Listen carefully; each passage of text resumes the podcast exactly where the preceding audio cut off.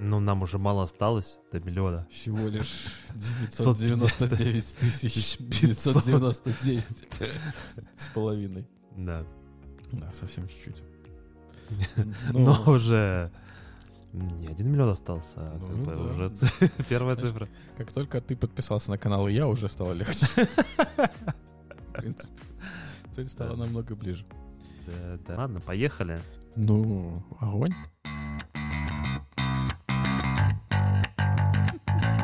Нормально. Год тренировались, так и не научились. Да, нету приоритета. Кто говорит, когда... А, нет, подожди, если приоритет, то понятное дело, что... DevOps. Kitchen Talks. С чего это вдруг ты начал готовиться? Ну, мы же сидим у меня на кухне. Я как будто бы в гостях. а, в гостях на моей кухне. Ну, кухня-то общая, но в целом... Да. М, Ну, нет, кухня моя. Как, бы, как ни крути, кухня моя. А, да, если кто не знает, мы записываемся действительно, можно сказать, с кухни. Поэтому подкаст так и называется DevOps Kitchen Talks. Думал, потому что идея родилась практически на кухне. Ну, идея родилась действительно на кухне. Прям вот там в расстоянии до холодильника с расстояния там вытянутой руки. Да, это была интересная история, да? когда полчаса придумывали название, потом, переслушав запись, выбрали, поняли, что выбрали первое. Да, да, да, да, да. пер- Первое сгенерированное название к подкасту было как раз-таки DevOps Kitchen Talks. Потом мы еще генерировали много всего-всего-всего в течение часа или там больше. А потом мы в таки в конце, ну классная же идея, DevOps Kitchen Talks, классно, что ты сидишь типа на кухоньке, пьешь пивасик и говоришь с DevOps. Да, Добрый день и добрый вечер, наши дорогие слушатели. Не думаю, что слушаете нас днем Скорее или всего, утром. Слушают утром, Утром ты думаешь? когда едут на работу. А, тогда с добрым утром. Если вы такие счастливчики, что все еще едете на работу, в офис, вам повезло. Рады вас.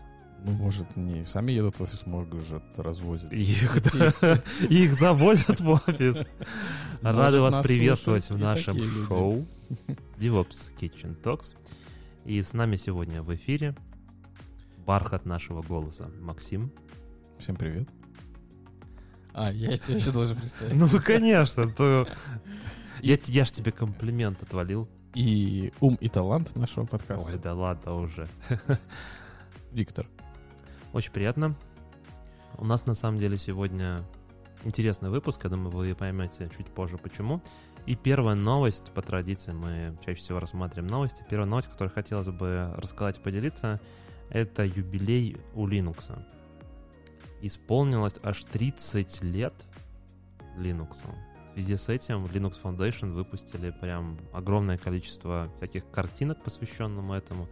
Мне прям хотелось бы сказать слово стикер-панки, а, паки в Вайбере, да, но нет, просто просто картинки можно Мгм. скачать себе на wallpaper поставить, заставочки всякие там на телефончик, на компьютер. Ты скачал? А, я посмотрел, мне дизайн весьма понравился. Ну, слушай, как бы оно действительно прикольно, Угу. интересно.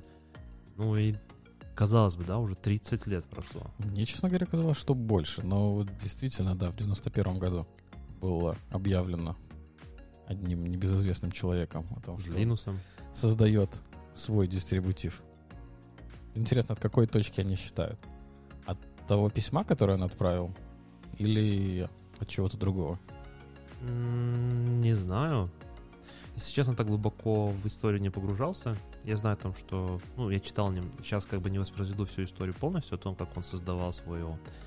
Но там как бы он учился в университете, ему очень не нравился тот терминал, с которым он взаимодействовал, он хотел создать свое что-то и начал... Обрати внимание, что очень много людей успешных учились в университете, им что-то не нравилось. Поэтому ходите в университет, Я тоже, когда учился в университете, мне не нравилось мое образование. ходите в университет, чтобы понять, что вам не нравится, и, и создать продукт, который захватит весь мир. Я пока еще не создал такой продукт. Значит, тебе не настолько что не нравится. Черт. Почему я не Билл Гейтс и не Стив Джобс? Но на самом деле на сегодняшний день это не единственный юбилей. Потому что у тебя не было гаража. Подожди, ну сейчас же у меня гараж есть. Пора создавать что-нибудь. Иди в университет. Опять? Да. Нет, спасибо. Э, Хватило. Пяти лет хватило. Возвращаясь к юбилеям. Сегодня у нас не единственный юбилей. И мне не 40, слава богу, а Максиму 40. не 50. 40 не отмечаю. Ну, кто знает. Но я хотел сказать, что вот недавно мы ж а, рассказывали еще про юбилей Питона. Да, А до этого, тоже было 30, по-моему. По-моему, да, тоже. А до этого был юбилей у Делфи. И Делфи было постарше. Ну, слушай, мы не так давно обсуждали, что у Паскаля был юбилей. 55, по-моему, или что-то такое. 50. 50. Ну, Паскаль это... Это вообще мастодонт. Ну, это, это понятно, в принципе. Это еще со времен ДОСа, консоли, все вот это. Мгм. Наше все. Помнишь? До сих пор, кстати, в школе учат Паскалю. Ну и правильно там. Самые элементарные азы программирования, которые закладываются в Паскале и в C. Все условия, циклы, по-моему, они проходят красной линией через все языки, и они в большей степени все одинаковые. Но концерт, который я встретил, я ездил тут к родителям, там у меня племянник есть, и он такой говорит, кому нужен сейчас Паскаль? Зачем нас учат Паскалю? Ну, представь, как объяснить э, там э, парню, который учится в седьмом классе, что там закладываются основы основ. Он не понимает этого. Отведи его на почту. И покажи эту консоль замечательно. Да. Ну, я не уверен на 100%, что там Паскаль. Ну, интерфейс очень похожий, да? Да, да. Возможно, там C, но что-то рядом. Ну, просто что C до сих пор, э, как бы ядро все Linux построено на базе C. Поговаривают, что там вроде как Linux Torvalds не сильно против Rust внедрить.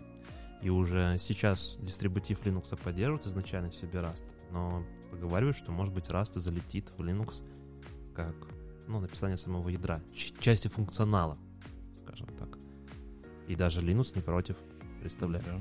Мгм. Он что, Я по, просто- по скорости сопоставим C? Он вроде как намного даже шустрее. Сейчас как бы мы уходим в ту тему, которая я сейчас не чувствую себя профессионалом, но тем не менее. Поэтому Сделаю такой перейдем, перейдем в тему, к где юбилеям. ты чувствуешь себя профессионалом.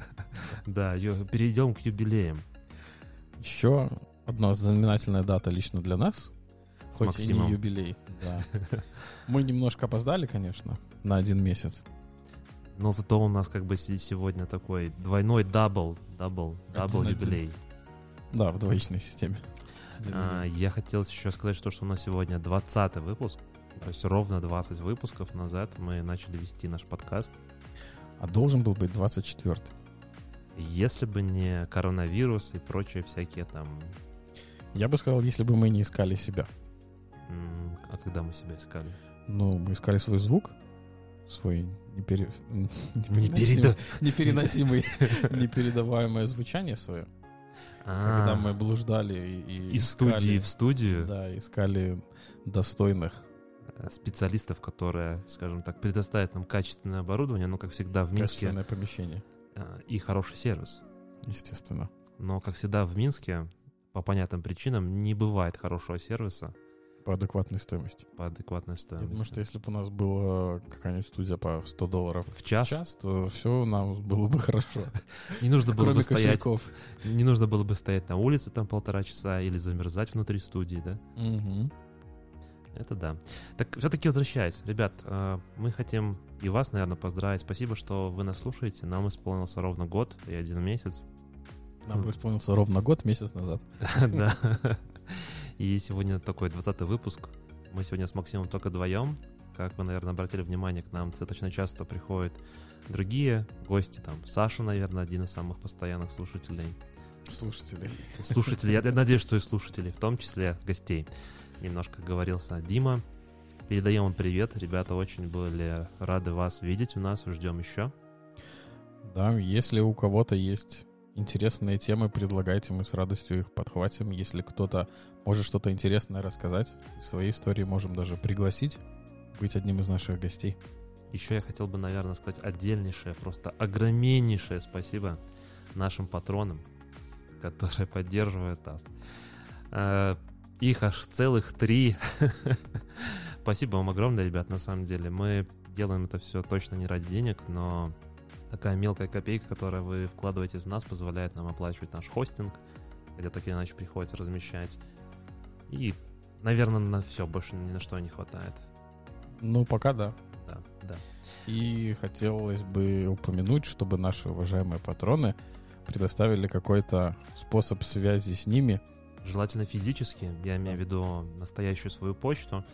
Мы тут такие созрели, уже нашли поставщиков, которые нам смогут нормально распечатать наклейки и хотели бы вам выслать ну, небольшие сувениры от нас, как от э, постоянных ведущих и основателя DevOps Kitchen Talks подкаста. Сказать вам персональное спасибо и выслать небольшие сувенирные... Ништячки. Под... Ништячки, да, пусть это будет так.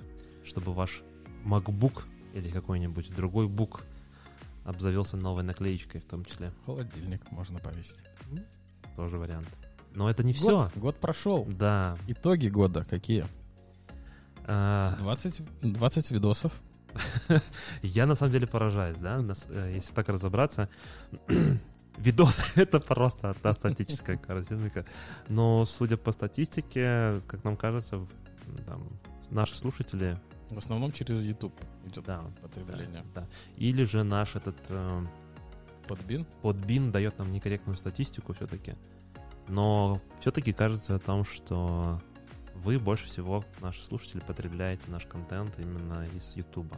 Что очень приятно, потому что на самом деле в YouTube это ну, на текущий момент единственное место, где ты можешь быстро понять, а сколько же тебя послушали, было ли эта тема интересна или не было. Потому что все остальное, там оно размазывается, Яндекс Музыка, Apple подкасты, Google подкасты, еще какие-то там уходят, да, и ты, ну, не видишь этой всей картинки, ты не понимаешь э, какой-то ауткам, то есть то, что фидбэк, ты не понимаешь, пошло это, не пошло, ты не знаешь. Но на сегодняшний момент у нас ну, конечно, не гениальнейший, там не, не огромнейшая цифра, у нас всего 520 человек. Ну, спасибо всем этим 520 людям за то, что они продолжают слушать, верить в нас, давать отдельные советы, как нам быть лучше. Но фидбэки-то мы можем скоро и уже не понимать. YouTube-то планирует кнопку дизлайков скрыть. Ну, для этого есть комментарии, и если все-таки у вас есть какая-то обратная связь, вы хотите что-то написать, наверное, есть два основных способа, как это сделать. Первое — это под видосом написать комментарий на Ютубе. Либо можно в Телеграм нам написать. Да, но Телеграм у нас немножко необычный. Мы... Э, ну, на самом деле, мы с Максимом ведем два комьюнити, да, ну, как, как комьюнити. Мы ведем подкаст и комьюнити. Комьюнити DevOps Минск, и там у нас достаточно тоже большой канал. А, есть и чат, и если у вас есть какие-то, ну, скажем так, вопросы или предложения или еще что-то, вы можете в этом чате писать нам. А, Не только нам, там состоит очень много других системных инженеров из различных компаний с разным уровнем опыта. DevOps инженеров из Wargaming. Некоторые DevOps инженеры туда да. тоже подключаются, некоторые SRE инженеры. Да, поэтому если у вас есть какие-то вопросы, welcome тоже задавайте их там. Ну и если есть какие-то предложения по подкасту, тоже можно свободно оставлять. Лучше, конечно, вешайте какой-нибудь там хэштег типа ДКТ, например, да, коротко, и мы всегда сможем найти, увидеть, если реагировать. Постараемся не пропустить. Да, я знаю, что, что у нас там наш один патрон немножко нервничал, когда мы там не успевали все сделать. Приносим Денису величайшее извинение. А, Денис, если ты нас слышишь, я все еще жду от тебя, куда выслать наклейки. Я тебе писал, писал, писал, но ты все еще пока мне так и не ответил, куда же тебе их выслать. Буду рад тебе выслать наклейки и еще что-нибудь. Мы, на самом деле, у нас на 21 год большие планы — не хотелось бы там прям совсем ими делиться, прям вот совсем-совсем, но я думаю, то, что из-за того... открыть, наверное, да. стоит, что мы планируем делать. Несколько направлений. Одно, наверное, из самых больших и, возможно, самое большое ожидаемое нашей аудитории. Не знаю, насколько, правда, ожидаемо или нет. Ну, возможно, ну, всем слушай, достаточно и... Звука. Краснет. Красивую картинку с кастрюлькой смотреть. Возможно, она даже будет лучше чем наши лица. Да, чем то, что появится в кадре. Вот, но есть у нас планы о запуске видеоконтента. То есть наш подкаст будет не только в формате звука, но и в формате нормального видео, не статичной картинки. Да, я очень надеюсь, что мы где-нибудь к маю или в мае, ну, пока сложно загадывать, мы там, есть пару моментов, как финансовых, так и с нашими любимыми поставщиками. В Беларуси очень сложно добиться хорошего сервиса. Э, да, если кто-то не знает, мы из Минска. Но помимо формата подкастов мы планируем созреть еще на несколько форматов. И если у вас есть какие-то идеи, кстати, по поводу этих форматов, чего бы, ну, скажем так, вы как э, системный инженер или там начинающий, или уже состоявшийся. И я думаю, ну, вы, если вы нас слушаете, значит, какую-то пользу мы вам приносим, да, то есть какой-то контент вам нравится. Возможно, вы смотрите что-то еще, что бы вам было бы интересно. Э, это такой, наверное, вброс в саму аудиторию. Пишите лучше, наверное, комментариями под этот выпуск, наш 20-й. Мы у нас не так много комментариев, чтобы сказать, что типа как у Вилса, да, там 10 миллионов подписчиков. Я все читаю комментарии. Да, да. Мы Нет, точно ну, читаем В отличие от Вилса, да, мы действительно все комментарии читаем. Даже стараемся на, на все комментарии ответить вовремя. Максим даже себе поставил, я знаю, приложение, когда кто-то пишет нам. Вот. Я всегда отвечаю на комментарии. Сразу же. Ну, практически мгновенно. Да. Моментальная ночи. обратная связь. Поэтому в 3 часа ночи пишите комментарии, проверите, спит ли Максим в 3 часа ночи. Вот один из форматов для патронов — это сырой, сырой, сырая дорожка без вырезания.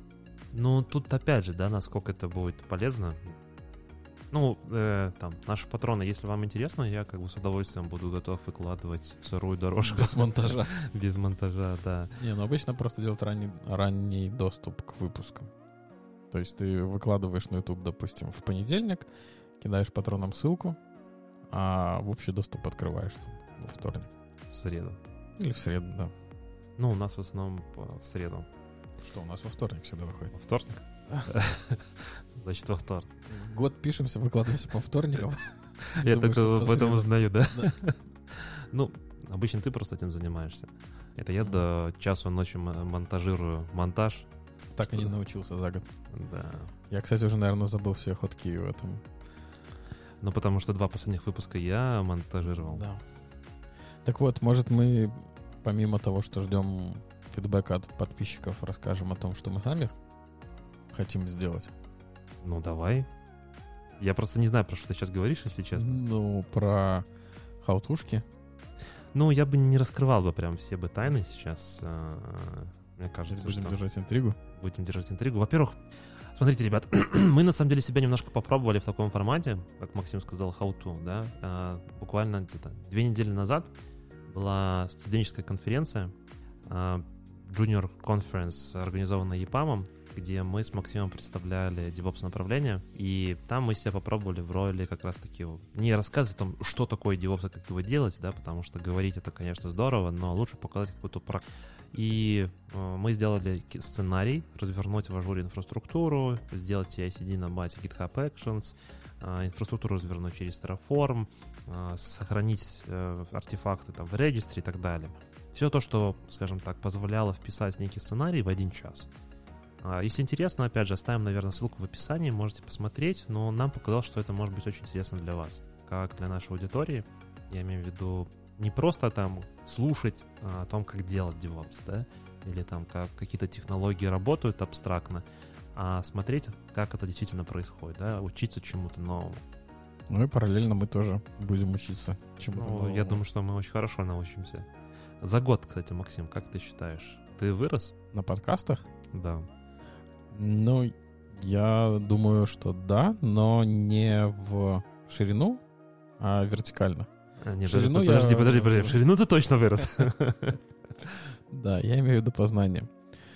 А, в том плане, что горизонтальное, горизонтальный рост — это когда ты в какой-то одной технологии улучшаешь свои знания, качаешь свой скилл. Вертикальный рост — это когда в рамках одной технологии скилл у тебя не растет, но ты начинаешь изучать намного больше технологий.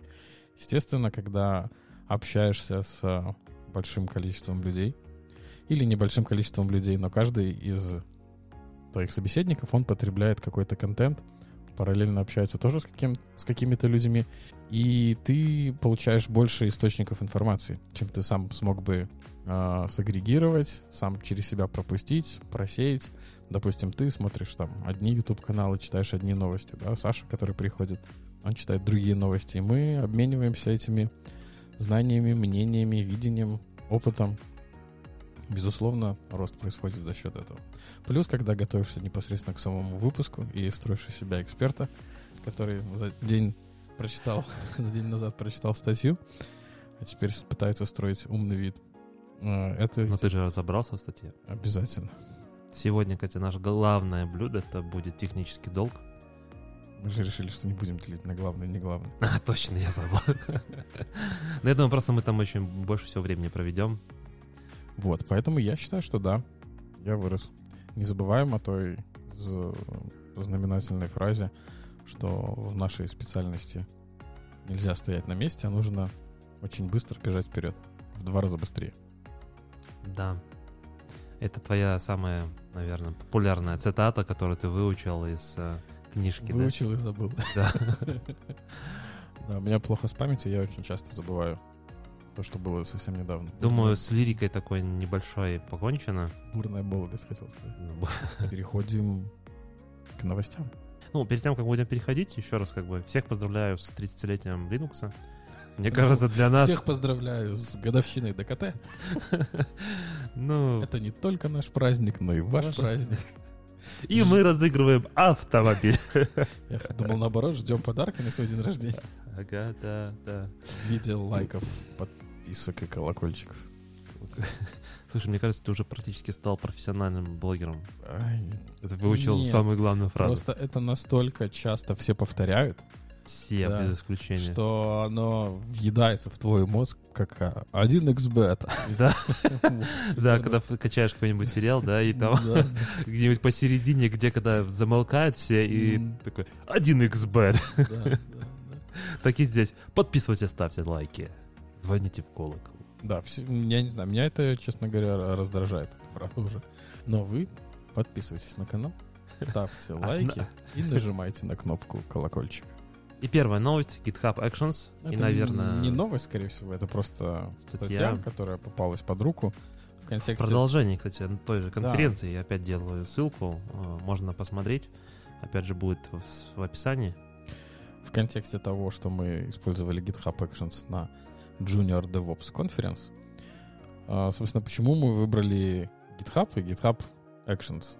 Нам нужно было, как Витя уже сказал, в час, в формат часа уместиться, показать как можно больше из стандартных каких-то практик DevOps, которые мы используем в, ну не скажем, что не в повседневной работе, но в течение проекта мы это используем периодически.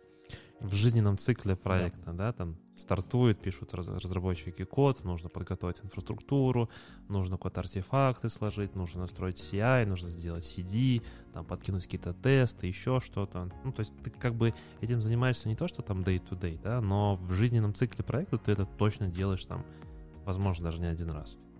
Да, ну не всегда ты сам это делаешь, но ты, по крайней мере, можешь использовать наработки предыдущих специалистов, которые это устанавливали изначально. Вот, поэтому нам нужно было как-то показать аудитории, что такое CI-CD, и для этого нужно было использовать какой-то tool. Естественно, первое, что приходит на ум, когда говоришь CI/CD, Jenkins! Но он уже умер. Тарарам-пам-пам. м, нет, он еще не умер, он себе вполне живет, здравствует даже возродился как птица Феникс. А, Jenkins X. в виде Jenkins X, да. Но, пожалуй, еще делать дополнительный акцент на том, что такое Jenkins, как у него настраиваются плагины, как у него пишется пайплайн и все остальное. Это было заняло дополнительное время, поэтому нужно было искать вариант попроще. Плюс хотелось попробовать что-нибудь новенькое для себя, потому что я с GitHub Actions, например, до этого, до этой конференции не работал. Было интересно посмотреть, что это такое, как его правильно приготовить, а, как оно работает, как оно показывает а, в UI тебе все, а, все красивости, как там можно работать с секретами, sensitive информацией. И властным решением руки была выбрана платформа GitHub. Собственно, что говорить о GitHub Actions? Если ваш проект обитает на GitHub, и вы не используете GitHub Actions, непонятно, какого функционала вам не хватает. Потому что, в принципе, там можно делать, ну, наверное, весь спектр того, чего стандартно в CI поставляет, что в CI происходит, все эти вещи можно делать с помощью GitHub Action. И довольно легкий синтаксис. В целом он не очень напомнил их же под... YAML? YAML, конечно, да. Это не хэш-цели вам всякие цыганские.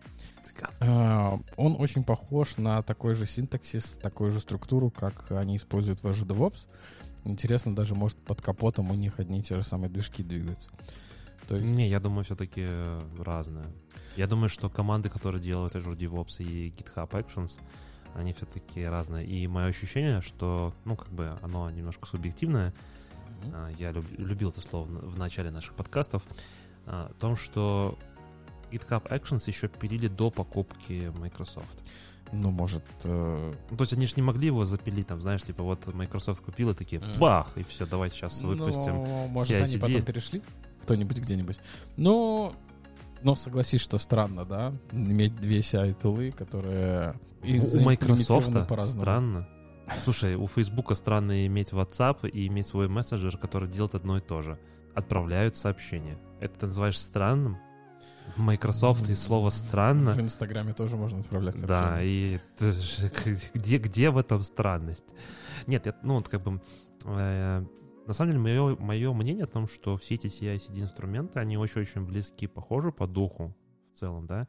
У кого-то просто больше интеграции каких-то э, изначально из коробки идет. Больше какого-то функционала. Например, в том же GitHub ты можешь включить security чеки всякие, да, которые будут анализировать твой код, и выдавать тебе рекомендации. Ну, например, там ты делаешь обработку каких-нибудь URL, да, он может их распарсить, показать. Ну, то есть у тебя в коде может использоваться какая-то библиотека, да? То есть вот так. Mm-hmm. У тебя в коде используется какая-то библиотека. Мейнтейнер этой библиотеки пишет о том, что security тесты какие-то, как э, правильно ее использовать, или точнее антипаттерны, как неправильные могут быть варианты использования, к чему это может привести. И в GitHub, если я правильно помню, ты можешь просто, условно, там одной кнопочкой, типа, включить, тебе GitHub закинет внутрь твоего CI там, код, да, который сгенерируется, и он будет запускать эти все чеки. От тебя потребуется по факту только, типа, сказать, да, я согласен, и он закоммитает твой вот этот GitHub Actions файл, сам манифест, закоммитает какие-то степы, которые будут выполнять этот security чек. Ну, возможно, откуда ты это взял? Ты что-то такое делал или читал, смотрел? Смотрел, слушал.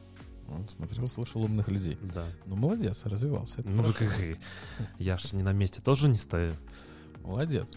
Ну, суть в том, что в GitHub Actions есть так называемые, ну, логично предположить, экшены. Они уже предефайнены, и которые вам осталось только вот взять. Как мы любим говорить, что системные инженеры с DevOps уклоном они играются с кубиками, из кубиков собирают конструктор. Так и здесь а, собрать свой пайплайн, используя же заранее заготовленные кубики. И вот для того, чтобы немного показать, наверное, может, не совсем стандартные штуки, которые можно сделать при помощи GitHub Actions, но из коробки, а, совершенно случайно под руки попалась статья про 4 такие пункта, что можно делать, используя GitHub Actions. А, ну, Спустя полчаса подводки мы пришли к статье. Ну, я на самом деле хотел тебе еще закинуть вопрос, да, то есть, ну, ты как бы пощупал. Я из того, что там читал только, сравнительные какие-то вещи смотрел, такой типа, знаешь, делал только ширину. То есть ты то, что рассказал, у тебя за год, например, выросла вот эта палочка вниз, да, это, кстати, называется T-shape модель. У тебя палочка... выросла... Давай будем говорить, что у меня палочка вверх растет. А Хорошо. Пусть у тебя палочка вверх растет. А, так вот, в ширину тоже вариант роста чаще всего требуется там для архитекторов, которые много чего знают. Не факт, что все могут уметь делать, но очень много знают. Так вот, я хотел тебе накинуть такой вопрос. Вот ты для вот этого вот нашего конференции джуниорской, ты подготовился, ну, как бы сделал этот CI. Много ли времени заняло? Вообще немного. Ну, то есть, э, Абсолютно. какой порог входа в GitHub Actions, если ты до этого работал с чем-то другим?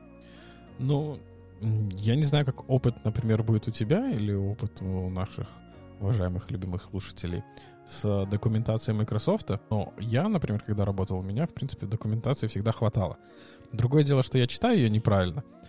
То есть я перепрыгиваю по абзацам, пытаюсь сразу найти ответ на то, что мне нужно сделать, вытаскиваю думает, что это правильный ответ, это не работает. А это, оказывается, только вопрос? Нет, это, это оказывается ответ, но помимо этого ответа надо было еще какие-то действия сделать до этого, которые описаны сверху. Вот. А, GitHub Actions очень хорошо описан. А, очень много примеров, очень много темплейтов, которые можно взять и сразу использовать. Очень много видео на YouTube, которые можно тоже посмотреть там и сразу в бой идти. А, поэтому если... Я бы даже сказал, что очень хорошее это система для тех людей, кто до этого с CI не сталкивался, да, то есть для погружения в CI. То есть как первый инструмент CI будет Да. неплохо. Да, на- потому что, ну, YAML сам по себе прост. Второе, то, что все э, степы, они уже задефайнены, не надо никаких скриптов писать, да, как, например, в Jenkins на груве что-то определять, какие-то переменные делать. То есть для того, чтобы сделать какой-то несложный CI построить, GitHub Actions очень хорошо подходит. Ну, прикольно. Ну, мне кажется, да, там в Jenkins тебе перед тем, как начать делать CI, тебе нужно сначала это все поставить. Еще плагины поставить, разобраться с синтаксисом, какие типы джоб себе нужно делать. До того, как еще плагины будешь ставить, тебе нужно сначала поставить мастер, или как там сейчас его называют, слейвы подключить. Да, мейны, там, воркеры подключить, чтобы оно Нет, все не завелось. обязательно подключать в Jenkins. Ну, да, ты можешь типа на, на, на мейне делать, на мастере делать. Да, согласен. Но в целом все равно, то есть ты какое-то время тратишь еще на то, чтобы Настроить его. настроить, подготовить, да. Ну, а научиться делать бэкапы его. А вдруг у тебя завтра все сломается? Ну, самый простой способ это поднять Jenkins в контейнере, прокинуть туда волюм с конфигурацией. Все, что ты будешь настраивать, оно будет тебя сохраняться. А потом волюм исчез. Какой? С твоим ноутом? Да. Окей, так что там за четыре секретные Ну, фичи? Они не то чтобы секретные фичи, просто автор статьи, он э, любит GitHub Actions, у него есть свой канал, на котором он делает краткие видосики. Ну, кстати, у него не только канал, он как-то через Твиттер еще пиарится, на самом деле. Может, нам тоже в Твиттер пойти? Может, мы теряем аудиторию? Огромная. Да, может, в Твиттере люди сидят. Ну, Хайтауэр постоянно что там в Твиттере строчит. Строчит. А ты подписан на Хайтауэра в Твиттере? Да, только я в Твиттер захожу раз там в полгода.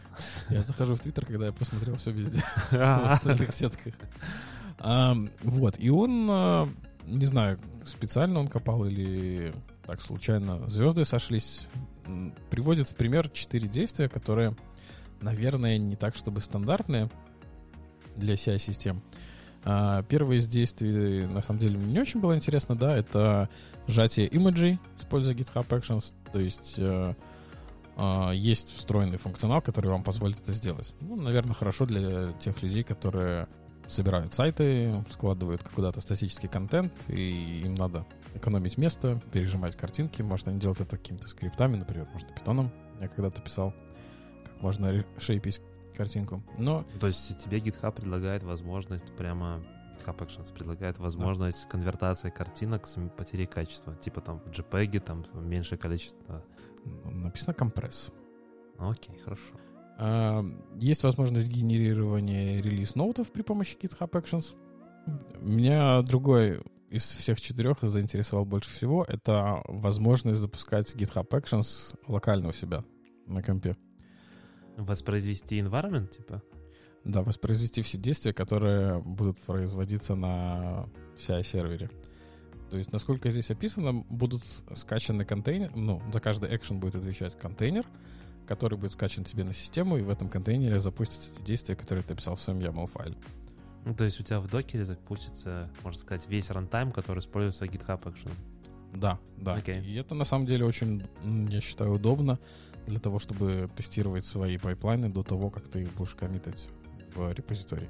Ну, а, задам по-другому тут еще вопрос. Можно ли попробовать перезапускать без комитов? Ну, например, я сохранил, да, Мгм. чтобы там не постоянно не пушить даже там свой branch. А вот я, например, сохранил файлики и хочу, чтобы он локально забрал и запустился. Так можно? А, что значит локально забрал и запустился? Что Ну, забрал? Ну, смотри, вот я работаю с кодом, да, а, с теми же CI-CD пайплайнами в GitHub Action.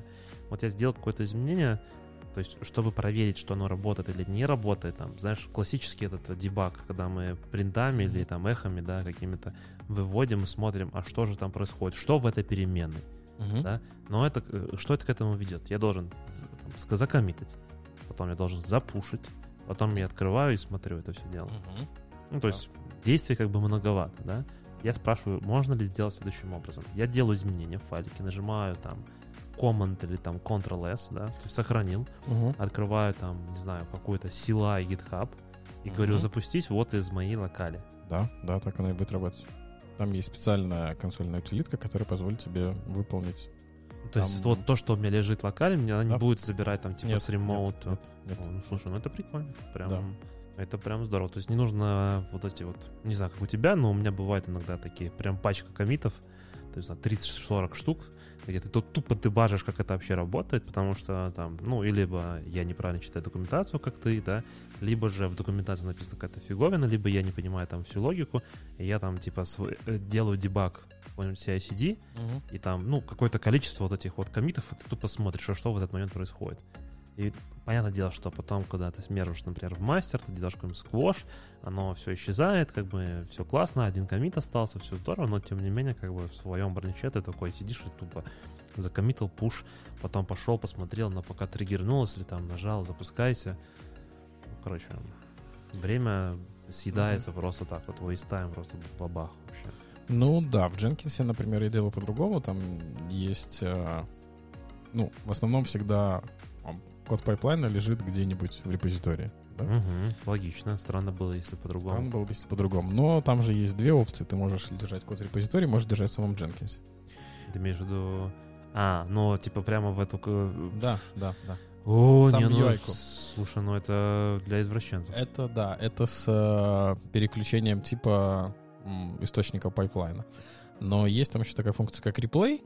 Когда ты нажимаешь replay, у тебя тоже весь код доступен пайплайна, и ты там прям на лету можешь что-то поменять, что тебе надо, что-то закоммитить, что-то Ну, добавить, убрать, Мгм. и перезапустить, посмотреть.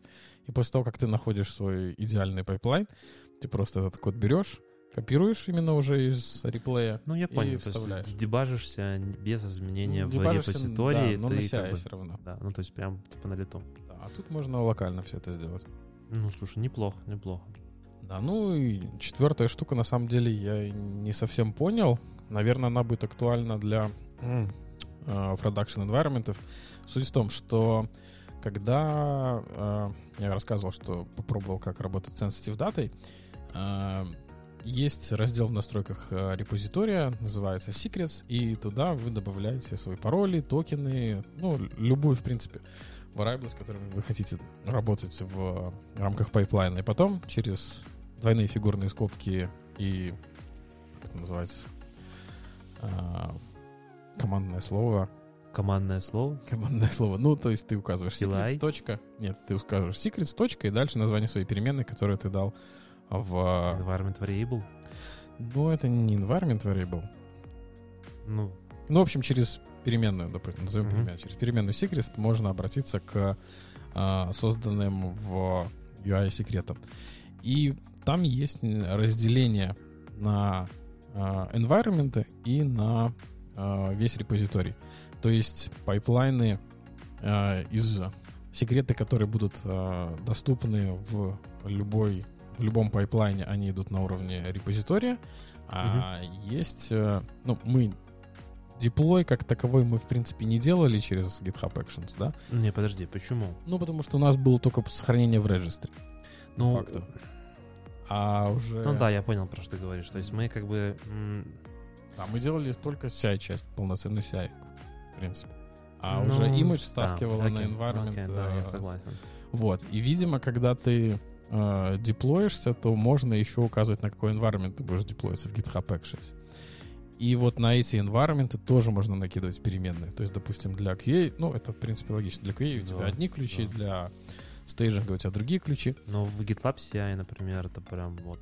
У тебя есть секция этих переменных, ты там создаешь переменную и говоришь, для какого environment эта переменная будет назначена. Да, и, например, там, ну, грубо говоря, да, SQL или Database Instance, и для всех environment ты определяешь просто разные значения. То есть там Мгм. для Dev одно, для K другого, там для Production там четвертое, ну и так далее. Но Это все, это все правильно, и это все логично. и вот. это все есть в GitHub Action. Ну, Так а Да. в чем, в чем фишка Фишка- четвертая? Фишка четвертого в том, что ты можешь вешать approve на доступ к секретам того или иного environment. А, ну слушай, прикольно. Но Слушай, это прям вообще прикольно. вот объясни мне, чем это прикольно. Объясняй. Вот ты деплоишься вот, на, вот, на вот. прод, Не, нет, подожди, я те- я тебе объясняю. Ну. А, на смотри, какой- доступ пайплайна именно. То есть пайп, ну, пайплайн, чтобы Давай тебе сейчас секреты. расскажу кейс, да, Давай. а ты скажешь, э, подходит ли он к этому или не Окей, подходит. давай. Смотри, я в секреты положил какое-то значение. Например, тот же пароль базы данных на продакшене. И Я, например, говорю, что для QA, да, э, вот, ну, например, для дева, для QA пайплайнов все могут брать, ну и, например, в пайплайне делать тот же эхо. Ну, по сути, ты можешь сделать эхо переменной и увидеть пайплайне значение этой переменной. Это вопрос. Э, Это вопрос, как оно будет в логах. По-моему, оно тебе выведется звездочками. Даже если ты будешь А, делать эхо, там, сохранение Я говорю файла. сейчас про GitLab CI. В GitLab CI я тебе точно А, говорю о том, окей. что ты можешь забрать переменную и просто ее распечатать. Ну, это плохо. Ну, почему плохо? Как бы ты, типа, дебажишь, не знаю, там, какие-то действия делаешь, да? Насколько ты знаешь, там, правильно ли ты неправильно указал этот секрет и так далее. Тут тоже такой тонкий момент. И смотри, в чем фишка вот этого апрува или не апрува, Мгм. что если ты вдруг начинаешь э, в своем CI говорить, возьми мне эту переменную, в коде ты это написал, то тебе нужно дать approve, чтобы кто ну, что ты разрешаешь, да, действительно, в этом месте можно давать, ну, типа, брать это- эту переменную. Или для этого CI, или для этого environment разрешено брать вот этот переменную. Это тот кейс или н- немного А, другой? Я понял, про что ты говоришь. Э, Тут э, из самого текста статьи не совсем понятно, в какой момент этот approve э, берется. Нет, я думаю, Если что... этот approve берется в рантайме, да, то есть у тебя пайплайн запустился, и он остановился на моменте, пока кто-то не approve нет, он дальше не пойдет. Не, ну, мне кажется, это не так... странно. Э, Нет, да, это странно. Я думаю, что, что если я впервые в своем GitHub Action, да, в своем файлике употребляю использование этого секрета, на первый раз использования и там дальнейшее я должен дать approve. То есть я разрешаю, просто понимаешь, смотри, какая фишка, вот, например, про чтение этих вот секретов. Ты можешь их прочитать, вывести, записать, а потом этот комит условно там удалить. Можешь. Да, а здесь получается, что ты написал даже так, но ты все равно не увидишь, пока кто-то там не опрувнет. Да, этот секрет вот в этом CI, да, вот в этом GitHub Action можно брать. Ну, да, это, это кейс, но, например, в нормальных CI так секрет по-простому ты не вытянешь.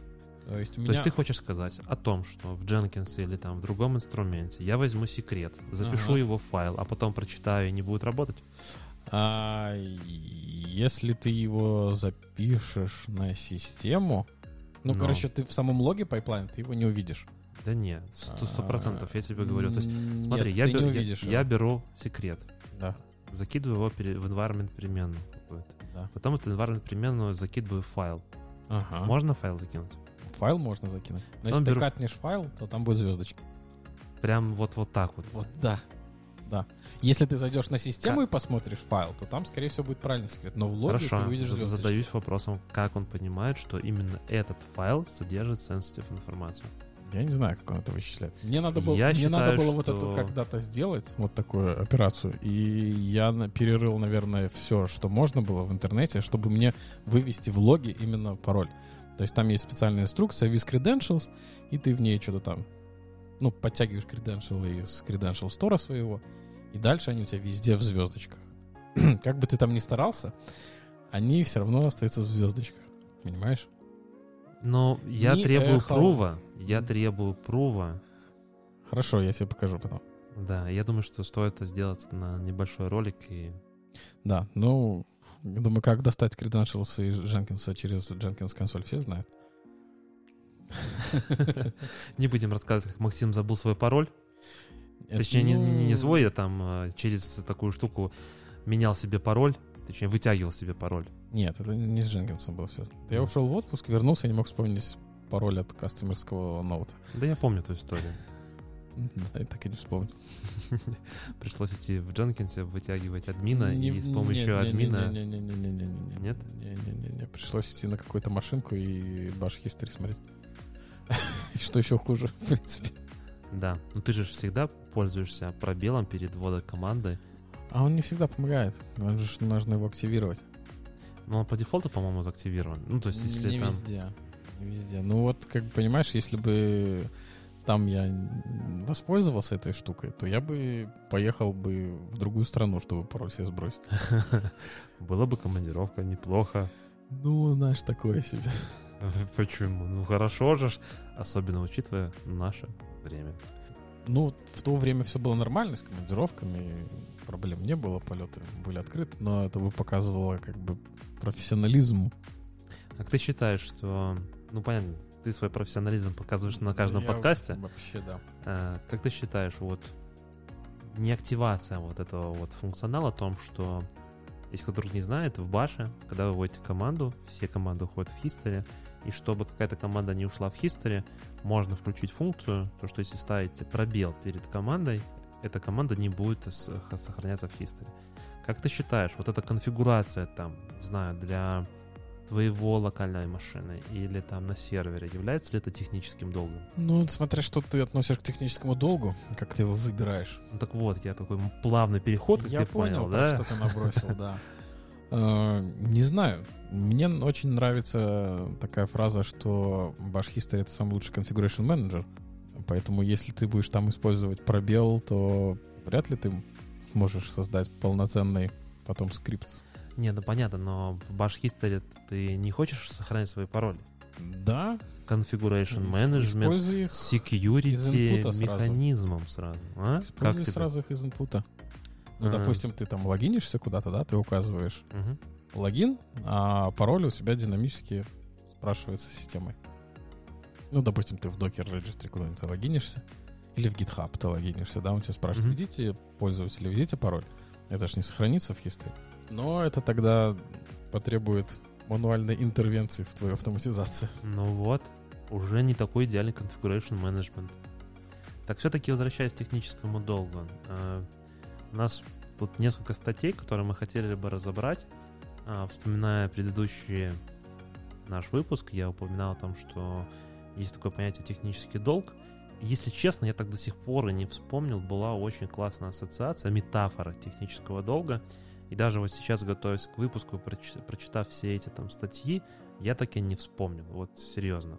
Но была очень классная какая-то фраза, была сказана на одном из моих проектов, э, лидом, скажем так, хочу сказать дебейщиков, но не дебейщиков, биайщиков, вот, вот ребят, которые больше занимаются базами данных именно с точки зрения их структуры. BI и DB разные.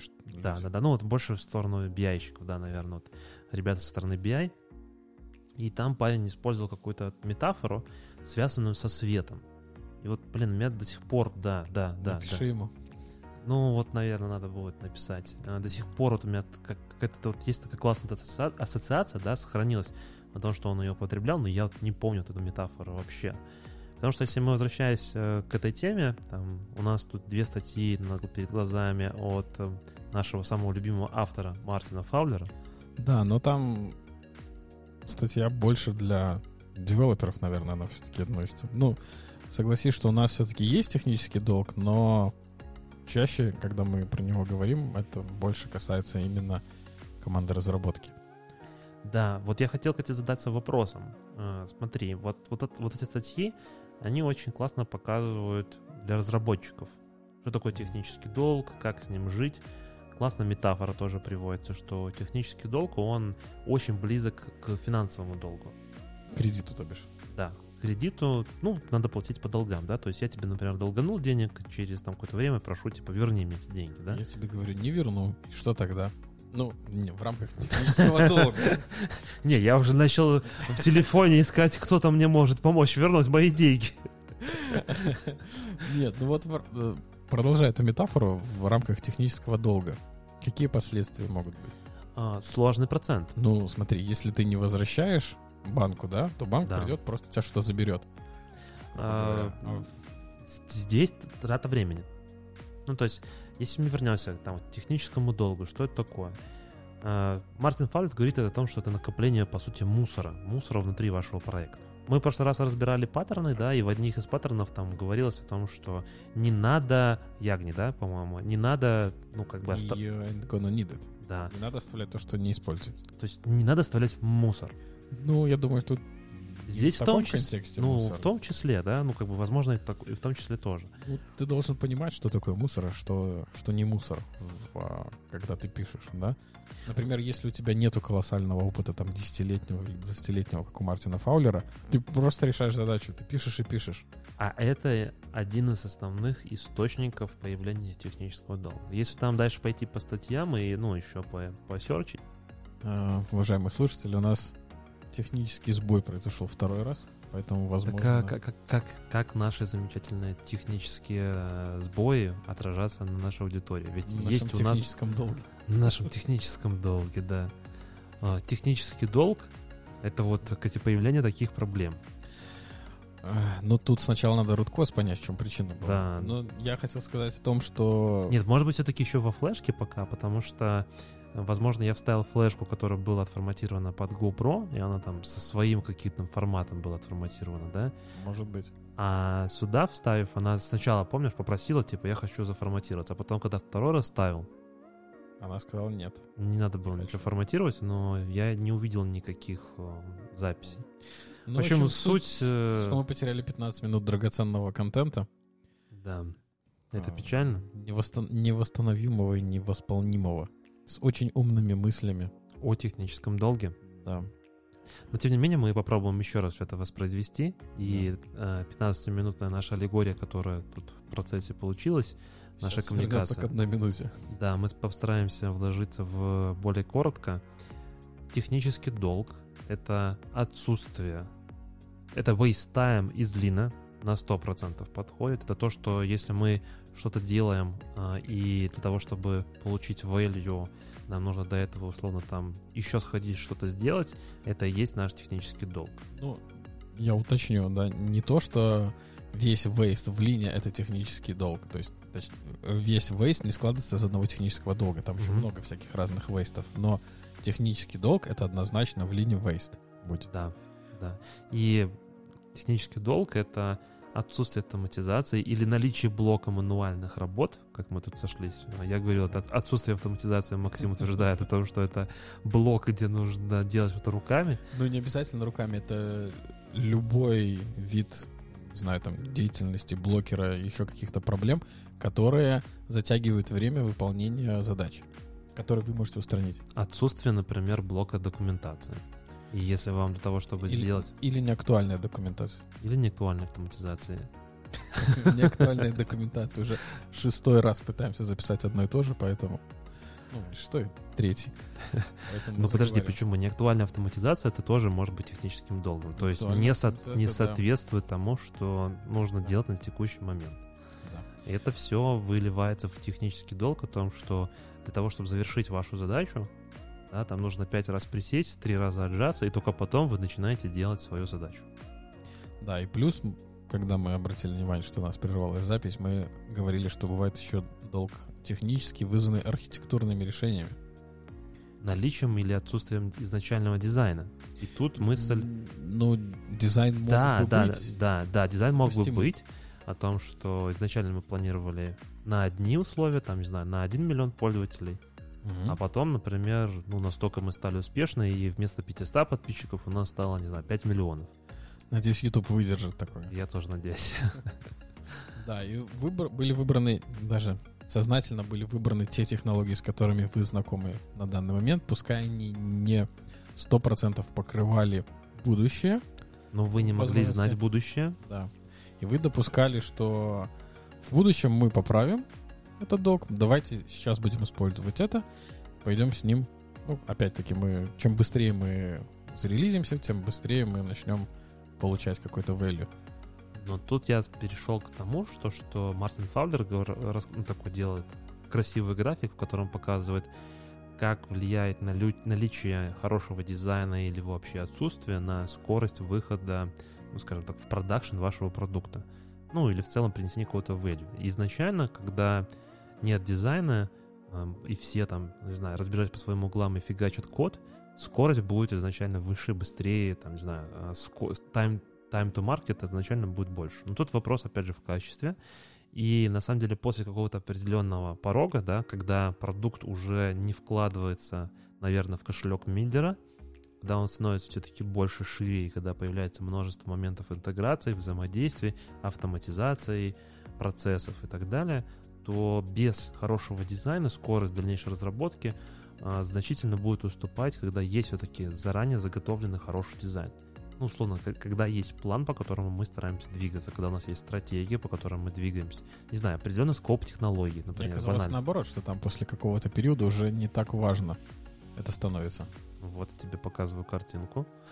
Насколько Но... это возможно. Так, шумим в микрофоны. Это я двигаю свой MacBook. Красная линия — это с хорошим дизайном, и она идет, ну, грубо говоря, там под 45 градусов. Уверенно вверх. Да, уверенно вверх. Угу А дизайн, Да, да. без дизайна, видишь, там синенькая такая, изначально Да, быстро вверх идет, а потом все, Укладывается. да, назад. и, Мгм. да, и становится практически горизонтально с течением времени. То есть, ну, не то, что горизонтально, понятное дело, что скорость все равно будет, но если мы говорим про value, который можно принести за этот промежуток времени, то с хорошим дизайном естественнее, логичнее, потому что у тебя value будет значительно больше. Ну, у меня есть пример, например. Пример, например. Пример, да, например, пример, наш да. пример. В без 15.9 в воскресенье вечер. Третий. Пример, например. Третий раз за- записываем. А, Но до примера не доходили. Я просто подумал про дизайн, и как раз вот очень актуальная с моего последнего проекта штука, которая показывает о том, что отсутствие дизайна может в дальнейшем вылиться в наличие технического долга. Пример достаточно простой. Он связан с naming конвеншеном для ресурсов, которые создавались в ажуре. Изначально не было никакого convention. Ну, то есть стандарта какого-то, да? Называли, называл я ресурсы так, как мне казалось правильно. Допустим, там название проекта, тип ресурса, слэш э, environment, на котором этот ресурс создается. Плюс часть ресурсов создал сам заказчик. И он про этот naming convention вообще ничего не знал. А потом naming convention утвердили, но ресурсы со старым naming convention они остались. И, И соответственно, вы их не передеплоили. и мы их не передеплоили. Помимо этого, э, схема environment была немного разная. На, на нас несколько проектов, у каждого проекта своя ресурсная группа, свои, свои группы ресурсов. Это на продакшене. А на dev environment у нас одна ресурсная группа. У этой одной ресурсной группе все а, компоненты проектов, ну, у нас пока их было два на тот момент. И есть компоненты, которые общие. И, соответственно, общие компоненты не называются, в их naming convention нету названия проекта, к которому они относятся. И поэтому, когда ты внедряешь какие-то фичи в пайплайны, и тебе нужно их аплаить на ресурсы, тебя постоянно возникает головняк, как правильно тебе передать Выбрать. название ресурса. Выбрать именно случае. свои ресурсы. Да. Потому что на деве они будут в одном наз- названии идти, да. То есть не в том, что у тебя меняется только приставка или постфикс с названием environment, но у тебя может и меняться порядок там. Здесь есть тире, здесь это слитно написано и так далее. Не, на самом деле, очень хороший пример технического долга, потому что получается, что изначально было как бы и в продакшн, да, классическое. Впоследствии этого появляется waste time, то есть тебе нужно тратить время для того, чтобы определить скоп вот этих вот ресурсов. Дальше вы как бы вроде определились о том, что name convention и подход там, будет вот таким-то, таким-то, утвердили, там все новые ресурсы создаются по-новому, но есть еще две группы других ресурсов, которые были созданы там одним человеком, вторым человеком, ну или там группа людей, и тебе еще нужно и их как-то фильтровать. Ну, соответственно, ты тратишь время на написание, как я понимаю, регекспа более такого сложного. Нет, там не regex, а там все проще, это YAML, как бы. ну, Там regex не, не придумаешь, просто ты проверяешь, что если это dev environment, вот этот ресурс называется вот так. А, я понял. Да. понял. А как сделать правильно? Нужно разбить на две ресурсные группы, потому что на ресурсные группы тоже есть naming convention, да, надо, соответственно, под каждый проект своя ресурсная группа, перенести ресурсы с одной группы в другую, передеплоить ресурсы, и это вот, вот это технический долг, который блокирует. Ну, вот тут э, другой вопрос, как сейчас заказчику доказать или показать о том, что а давайте-ка таки сделаем паузу, вот эти ресурсы, которые были созданы до, мы их всех удалим, создадим заново. Но уже с правильным конвеншеном, чтобы оно все интегрировалось. Но тут, опять же, сколько потратится, вот, ну, скажем так, какова цена оплаты по процентам, да, если мы берем ту метафору сравнения технического долга с финансовым долгом. Ну, То есть, по, по сути, как бы твой технический долг — это лишнее время, которое ты тратишь, чтобы сделать свою работу. Это твои проценты. Это, э, знаешь, как если сравнивать с ремонтом, да, кстати, где-то из э, статей, да, в цикле статей про технический долг было сравнение а, с кораблем Тесея. Да, да, было, да, было, было, о да, том, да, что да. корабль вышел в плавание, и к тому моменту, когда он приехал к последней точке, все элементы этого корабля были заменены. Вот э, у меня была аналогия не с кораблем, в принципе, а с ремонтом. Когда ты делаешь ремонт не сразу во всей квартире, а когда ты делаешь ремонт по комнатам, обычно, когда ты заканчиваешь последнюю, приходит время начинать переделывать первую. Вот. А, потерял мысль. К чему я вел? Ну, это скорее отсутствие денег, чтобы сделать ремонт сразу во всей квартире. Технический долг, кораблик. Не потерял мысль. Все-таки писаться в воскресенье в 9 вечера это тяжело. А, а все, я понял. Про доказать заказчику. А, это если сравнивать с ремонтом, как, а, допустим, у тебя выложили плитку, да, ты получил деньги за эту работу, а потом тебе говорят, смотри, вот здесь у тебя шов неровный, здесь у тебя плитка поехала. То есть ты переделываешь свою же собственную работу на так, как она должно быть нормально. Вот, это Но про ты- то, как уговорить заказчика о том, что нужно технический долг пофиксить. Но с другой стороны, пол лежит, он не разваливается, Дай бог. функционал свой делает, Да. то есть вода, попавшая Но на плитку, некрасиво, что-то некрасиво, да?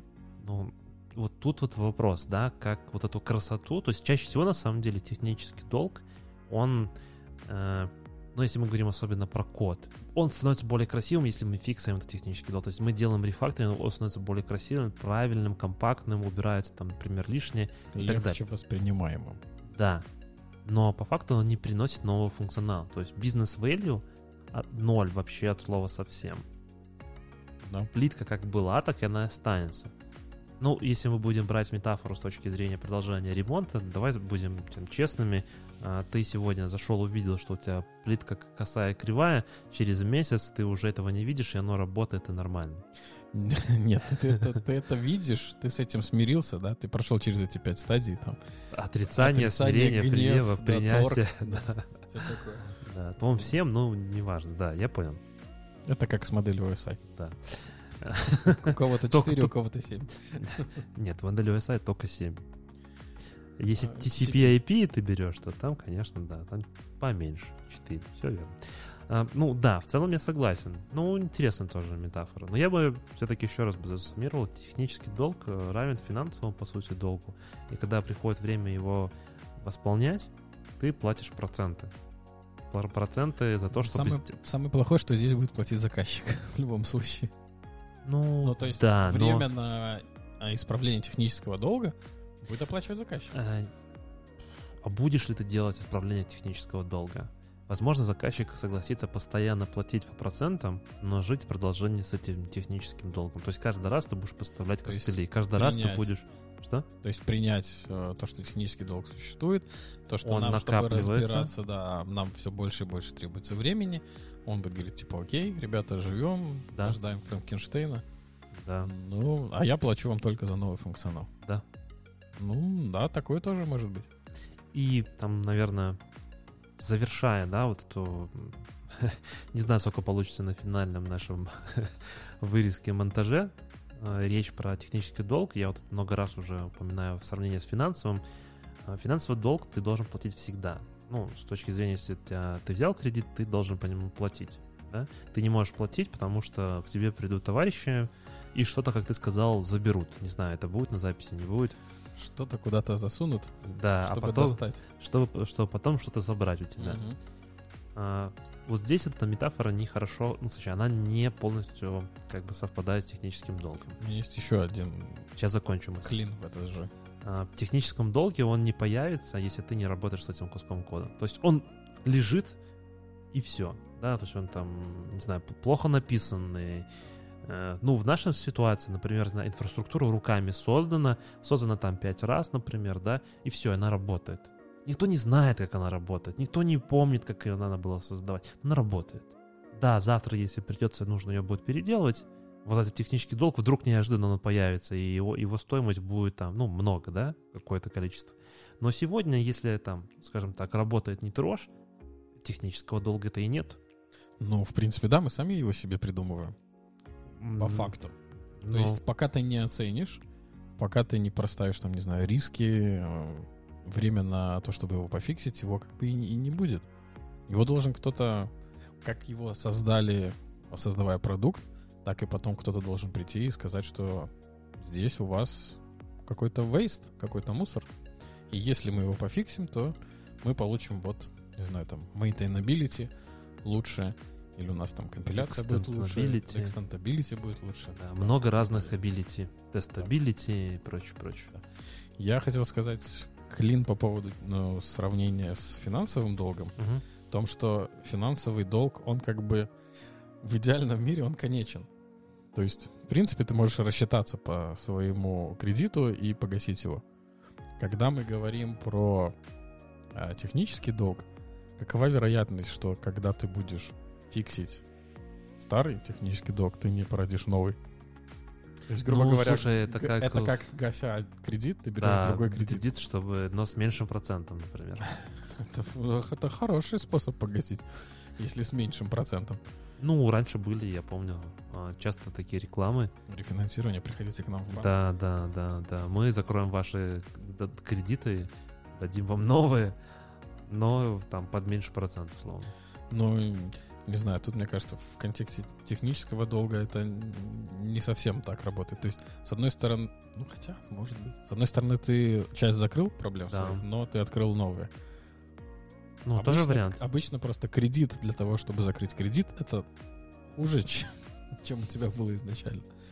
Ну, мне кажется, могут быть просто разные условия. Но, Может тем быть. не менее, возможно. И еще такой, наверное, к техническому долгу я отнес бы то, что в мире там, нашего такого динамического изменения тут, э, мне кажется, вот это э, появление технического долга очень сильно вписывается там в менеджмент, понимание менеджментом, что мы делаем и как мы делаем.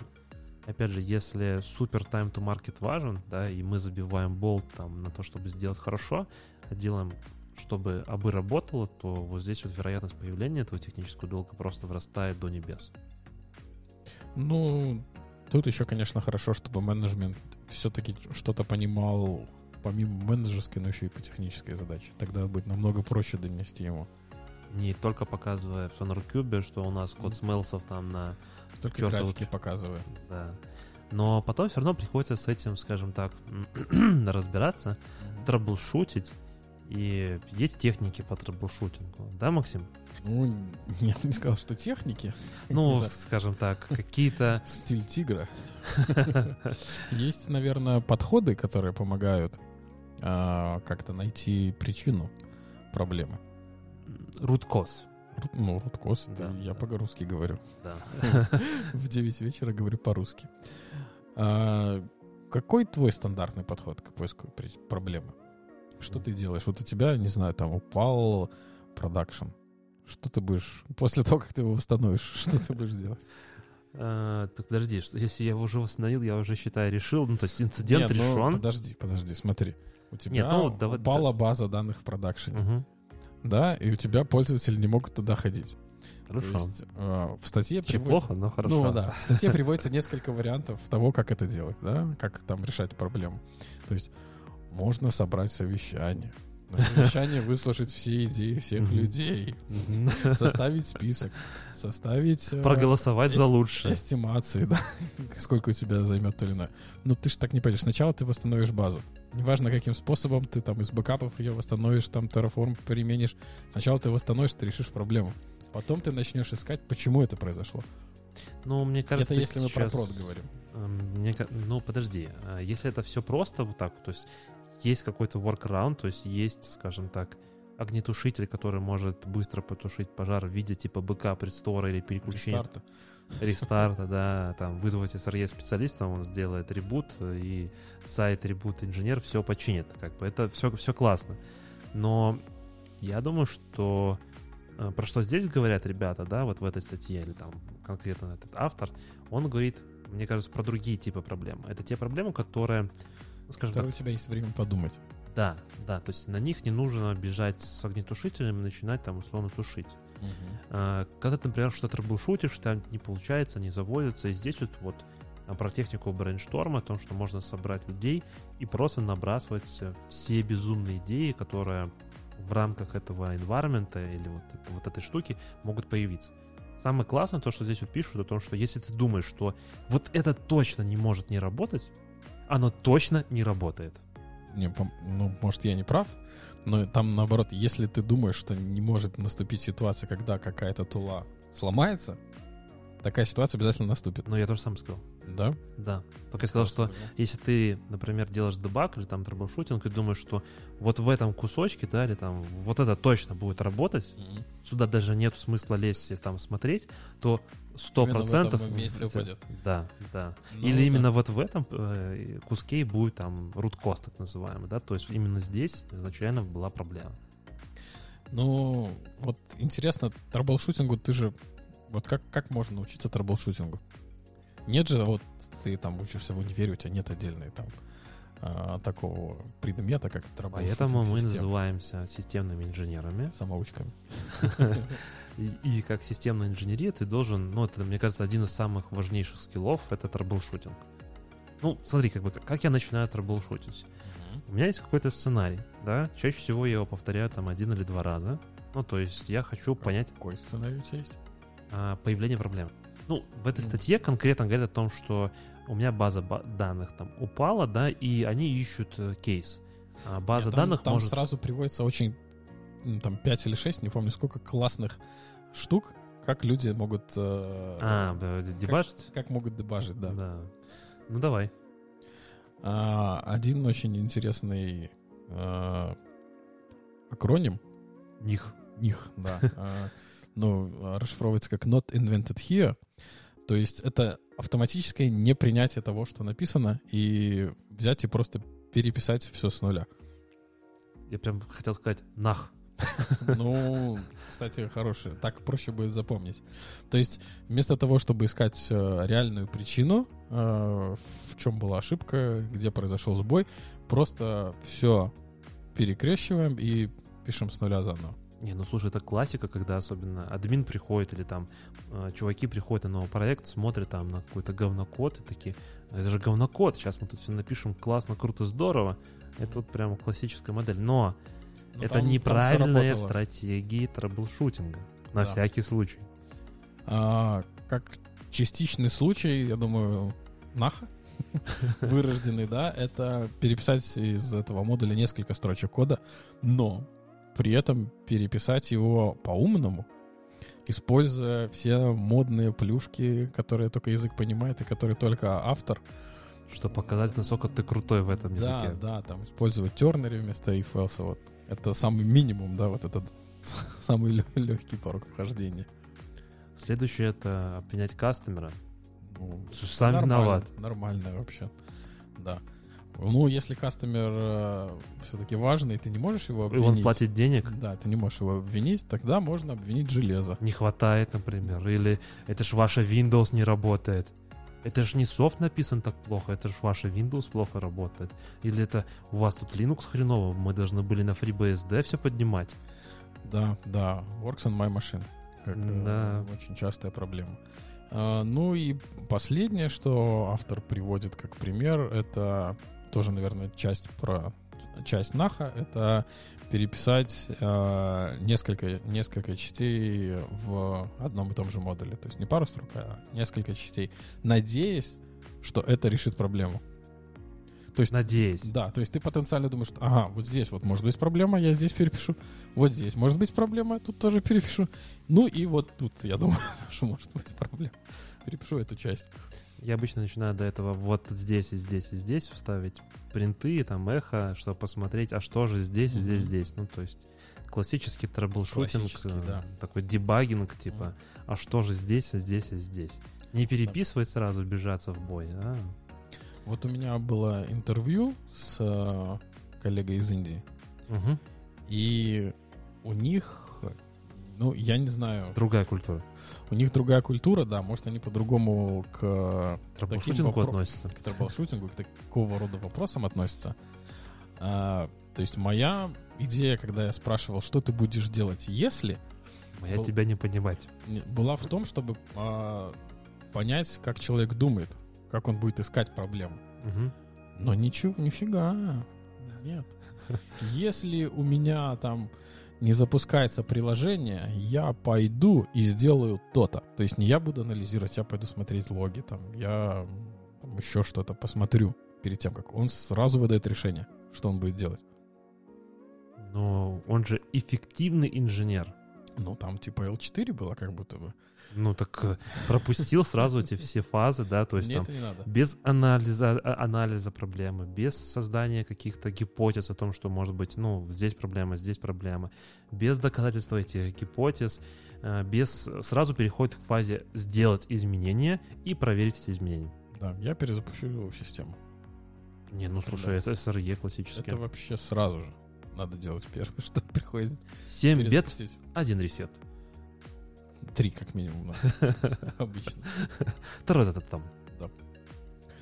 А, ну, дальше автор в статье приводит э, правильный порядок действий, как нужно делать. Естественно, я вот не помню, кто эту фразу сказал, где я ее услышал, что первым делом всегда смотрим логи. Ну, я бы сказал бы немножко по-другому. Все-таки не логи, я бы смотрел бы все сразу. То есть метрики, какие-то внешние факторы и так далее. Потому Ну, что это не логи всегда... растекаются на... Да, это чуть-чуть шире. многое, Да, да. то есть как бы мы смотрим в нашу э, мониторинг слэш логинг или как сейчас там систему, которая показывает нам целостную картинку состояния нашего приложения. Потому что здорово, если в логах есть все. Ну, условно там написано, почему произошел этот шатдаун. Вот, например, э, ну, там, выключение. Я сейчас просто вспоминаю проблему. Опять же, у меня там Kubernetes, Spark. Я Я- думал, сегодня мы не вспомним про него. Но нет, ну, как бы классическое применение, да, то есть а, Spark Java просто завершается. Кто-то ей говорит, пора завершаться. И в логах Spark ничего не написано. Он, он прям пишет, там, Gracely Shutdown, типа, я, вот мне кто-то прислал сигнал на выключение. То есть для него это нормальная ситуация. Но кто-то же это сделал. Вот поэтому я говорю о том, что иногда логинг, а, мы можем смотреть логи не в неправильном месте. Метрики, возможно, можно смотреть в неправильном месте. Нужно стараться смотреть шире и понимать, где мы интегрируемся, то есть с разных участков. Ну, нужно тут в данном случае рассуждать как следователь. Мгм. Нужно собрать факты. Сначала, чем больше фактов ты соберешь, тем больше у тебя будет на руках, тем проще тебе будет совместить их вместе и найти правильный, правильную причину, что произошло. Ну, а тут, тут ребята приводят в качестве списка логов, которые нужно посмотреть. Application, performance, security, firewall, они есть. статусы на мониторинговых системах, dashboard ах, backup логи. Зачем backup логи, не знаю. Ну, ладно. А, change, change control, main- maintenance ре- рекорды. Вдруг, а, кстати, вот у нас там тоже была классная фишка. А, у нас все сломалось. Причина того, что зарелизили, точнее, на наши там Kubernetes кластера развернули э, Open Policy Agent, OPA, так называемые. И у нас все сломалось. И случилась попа. И случилась попа, да. И мы их бегали, искали, а что, что случилось, где, почему. А потом оказывается, что команда, которая отвечает за эти кластера, ну, просто как бы... Они вышли в продакшн. Они развернули Open Policy Agent. Плохой DevOps у вас получается. А, культура. Они потом признали свою вину о том, что они не должны так делать, что они Мгм. должны нотифицировать всех Конечно. об изменениях и так далее, и так далее. Ну, в целом мы потратили там, по-моему, два часа для того, чтобы затраблшуть все-таки понять, а что же изменилось в environment, да? Что у нас там, словно все, точнее, не все, но все, что касалось Istio в, даш- в моем конкретном случае, все перестало работать. Вот я думаю, это хороший пример вейста из лина, который не относится к техническому долгу. А, Ну, это же не отсутств- технический долг. отсутствие коммуникации, отсутствие... да, ну, в целом. Ну, Возможно, да. А, Это знаешь, как, ну, мы пользуемся же кластерами как сервисами, и получается, что сервис owner не проидентифицировал о ну, достаточно серьезных изменениях. Да? То есть релиз-ноуты не были пошарены, не было там типа Эй, ребята, мы выпускаем там версию ее 1.18, в ней, обратите внимание, докер теперь работать не будет, да, как в Kubernetes, там Мгм. в конце прошлого года там все комьюнити кричал. Это вот как бы то же самое сделать, но только никому ничего сказать, просто типа тихонечко Мы с деприкейсом. да. И без ворнинг, да, а сразу же не давать возможность запускаться. Ну, в целом, да. Да. Ну, в принципе, там достаточно логичный дальше подход идет, как, э, э, как правильно трэблшутить. Я Есть- бы сказал бы все-таки, что есть пять основных э, Я вот подходов. хотел к этому техник. подойти, что Мгм. самые интересные статьи, наверное, это что делать, когда ты не можешь найти. А, когда ты не Какими можешь найти техниками причину. пользоваться? Да, да, что делать вообще? Ну, первая техника — это пять почему. Ну, наверное, на самое распространенное. Я Потому ее что даже крайне, я про нее слышал. Да, я ее крайне рекомендую, особенно если вы что-то учите новое. Вы еще недостаточно хорошо поняли материал, пока вы не можете э, ответить пять раз почему. Да, почему и работает именно так, потому-то. А почему именно вот это, вот то-то, то-то. И пока на уровень 5 раз вы не опускаетесь, да, то, скорее всего, материал вы не знаете. Просто ответить, потому что Kubernetes не получится, да? То есть тут нужно э, опуститься намного ниже. И на этой оптимистической ноте будем заканчивать после... Сколько сегодня раз мы? Четыре раза. Четыре. Прерывания сегодня было. Будем искать руткос. Полдесятого. Да, искать Воскресенье. причину, используя все техники, которые мы с вами сегодня рассмотрели. Пять почему, думаю. Я думаю, что с этого точно стоит начать, а потом нарисовать эту Рыбку рыбку, да, и сикавы. да, исикавы. А, Спасибо, что были с нами. Спасибо, что дослушали. Подписывайтесь на канал, если вы еще этого не сделали. ждите новых выпусков, я думаю, они будут э, в видеоформате. Да, Пока предлагайте не- пок- свои варианты форматов, которые вам были бы интересны. Не забудьте написать все это в комментариях. На ваш фидбэк нам очень важен, и мы действительно читаем все комментарии. А Максим даже на них отвечает. Всем пока. DevOps, Kitchen Talks. Закончим. Готовим.